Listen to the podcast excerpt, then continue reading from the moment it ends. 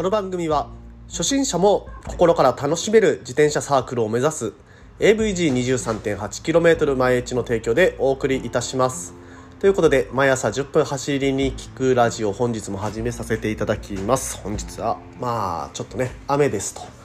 えー、残念ながら雨ですのでね今日ちょっとライドが企画されてたようですが果たして走ることができるのかどうかと、はい、いうところになってまいりました。まあ、もしね、あのー、午後から雨が上がって、えー、走る時にもね、路面は濡れてるかと思いますので気をつけて走っていただければと思います。ということで本日はね何の話題を話そうかなというところなんですけれども、えー、まあねあの海外では特にヨーロッパですね自転車が中心の交通手段になっている都市っていうのがあります。でそういった都市部っていうのが、まあ、あの今ね現在どういうふうなことになってるのかとかそういうことについてね書いた、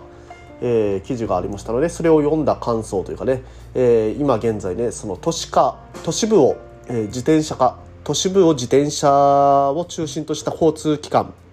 で成り立たせるとどうなるのかというようなことについてちょっと話をしていきたいと思います。それでは本編いきましょう。Check it out! はい、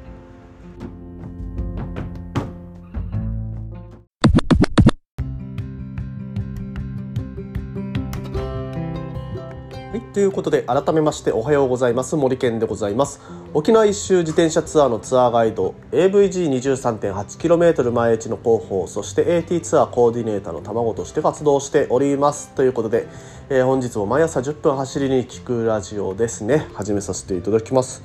今日はですねちょっとね、えー、いつもとは違う視点からというかね、えー、自転車中心の都市化が及ぼすまあ、その都市に対する影響ということについてね書かれた記事があったので気になってね読んでみたら結構ね面白い、え内容でしたのでその内容を共有していきたいと思います。まあですねあのやっぱり自転車がね、えー、中心に、まあ、自転車が交通手段の中心となるためにはその法整備だったりとか、まあ、そもそもね自転車道路の整備あとねまああの都市の中でね、えー、自転車と車がちゃんと分かれている、うん、で普通に自転車を使ってどこにでも行きやすい状況が作れると、まあ、そういうようなあのいろんな、ね、整備が必要になってくるとかかとは思いますけれどもそのヨーロッパの国えー、オランダですとかドイツを例に挙げていきますけれどもそこら辺の国ではですね、えー、一気に法整備をしてで、まあ、あの道路の整備もしてで、えー、車が市内に入ってこないような、えー、施策、まあ、本当にねあの自転車もしくは公共交通機関のみの移動しかできない、まあ、もしくは徒歩ですね。そういった移動しかできないというような取り組みをやった結果、えー、こういうことが起こったよというような話、えー、ありましたので、まあ、そこら辺についてちょっとね、あのー今日調べた内容っていうのをちょっとお話ししていきたいと思います。まあ、そもそもねなぜその自転車中心の都市計画というのが始まったかというとまずはですねオランダですね。えー、オランダはですねあの水、まあ、水面との、えー、高さがあの海抜ゼロなんですよねオランダっていうのは。なのでこれ以上、えー、水面が上がってしまうとオランダ全部沈んじゃうよねやばいよねっていうことでその地球温暖化についての取り組みっていうのはまずはオランダでね特に、えー、大きく始まったと、はい、いうふうに書かれています。で、えー、そのオランダでの取り組み、まあ、オランダの人は、まあ、それだけではね自分たちだけでは済まさず、まあ、みんなにね取り組みを広げないとその地球温暖化っていうのは自分たちの取り組みだけではやばいできないよってえー、いうことでそれをねいろんなあのヨーロッパの国々に広めようとした結果それに、えー、飛びついたというか、えー、そこに同意したのがドイツ。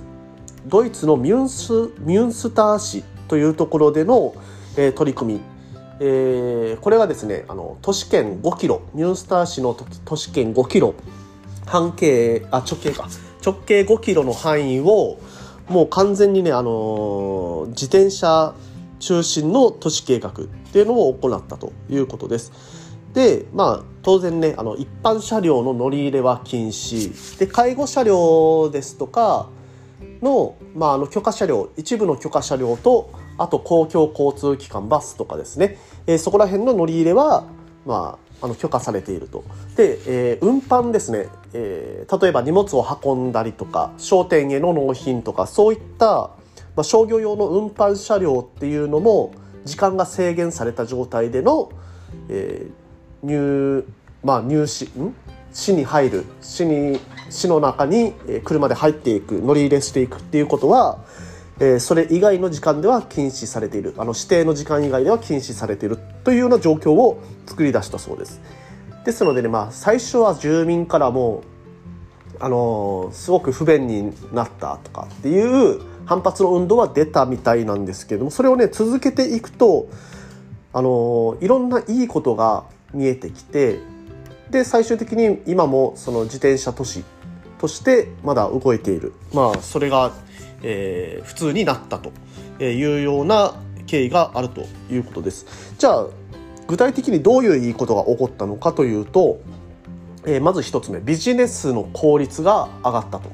まあ、一見ねその車でえーまあ、ビジネスの商談に行く時に車でバーッと行ってで商談してでそれで帰る方が早いように思いますがそもそもねそのミュンスター市っていうのは渋滞があのすごく問題になっていたということもあって車だと1時間かかってた場所が自転車だとなんと15分で着くと、えー、15分で着くぐらいの距離だったとえー、いうことで本当にね、あのー、今まで移動だけで1時間かかってたのが移動が15分で済んでそれで商談等もまあそのままね、えー、済んで。で、えー、そもそも商談に行くために、まあ、車を使う前提で行く場合っていうのはいろんなねあの荷物等も持っていかないといけなかったりもしたかもしれないんですけれどももうねあの移動が自転車っていうことが分かってますのでその自転車に入る程度の荷物で、えー、済む商談まあ、そういったものまあ、相手方もですねその商談を受ける側も、まあ、それぐらいの装備で来るだろうなということが、えー、分かってますのでそのビジネスもねちょっとねあのスリム化していった、うん、商談に行くこの一つのことに関してもまああのもう全部持っていかなくてもまあその持っていける範囲でちゃんとね話し合いができるようなシステムというのを構築していったというところでまあねあのビジネスのスリム化でそれで効率化も図れたということで、えー、経済状況も良くなったと、はい、いうことです。で、えー、次がですね交通死亡者数が激減したと。はい、まあね車が絡まない事故、まあ、自転車同士の事故、まあ、自転車対人の事故でももちろんね死亡事故っていうのは起こるですけれどもそれがね車が絡まないとなるとその死亡事故の件数に関しては激減したと、はい、いうところです。やっぱりねあの何トンもある車同士の事故というのはもう本当にねあのダメージが大きいものになりますが自転車同士の事故、えー、だと助かる可能性も、えー、結構高いと。はい、いうことで、まあ、死亡数の交通死亡者数の激減あったと。で続いて健康に、えー、良いまあ、有酸素運動ですので、ね、健康が、まあ、皆さんの健康が、えー、良くなっていったと、はい、いうこともあるようです。まあこれはねあの考えたら普通にね分かることです。で環境問題ですね。えー、昨日も話していましたけれどもその自転車に乗るとね体に悪いことがあるんだよということで排気ガスをねたっぷり吸うことになると、はい、いうことなんですけどそれがね車が走ってない年で自転車を走るとなると、ね、体にいいことしかありません。うん。体に悪いことはありません。はい。ということで、まあ、あのね、想像に安いかと思います。環境問題にも、えー、コミットできたということです。でですね、国側にもいいことがありました。医療費の削減が、えー、なされたと。まあ、当然先ほどから言ってるように健康にもいい、まああの生活習慣病にも効きますしね、えー、医療費っていうのがやっぱりやっぱりあの国が抱える問題として大きかった、えー、このドイツの都市もこの医療費についてもだいぶ削減ができて、えー、とてもあのウハウハ状態と、はい、いうことになっております。うん、これがですねまあでもヨーロッパが、えー、この自転車都市の自転車化都市交通の自転車化に取り組む理由の一つとして大きく挙げられるのはこの医療費ということですので、まあ、日本もですねこういう医療費のことについて目を向けて、ねあの都市のその自転車移動化っていうのをちょっとね考えてみるのもいいのかなというふうな、えー、気がしていますね。で、えー、その他の都市ですねロンドンで、まあ、市内に、えー、ロンドンでもその自転車運動というのがあったんですけれどもこの場合ね、あのロンドンの市内に入る車で入るのに1000円ぐらい取られてたみたいですね。車で入るだけで。でそれを嫌がった人たちが、えー、まああのバスとか公共交通機関でロンドン市内に入るようになっていたんですけれどもこのロンドン市内に入るように、えー、バスとかでなっていった時期に、えー、アルカイダによるあのバスジャックテロが起こったと。えー、いうことがあってでそのバスジャックテロ等にも会いたくないってなるとやっぱりあの移動手段が自転車しかないと、うん、車で入るのもお金取られるしでバスジャックとかも怖いし、ね、なので、えー、自転車で入るようになって、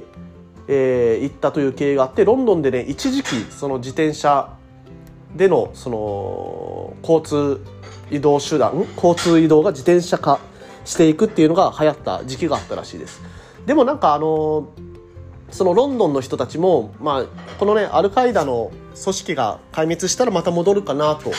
えー、思っていったみたいなんですけどもそこがね、えー、そうそれだけでは終わらなかったと。ロンドン市内ではもうねあの今も、えー、自転車での移動っていうのは定着しているようです。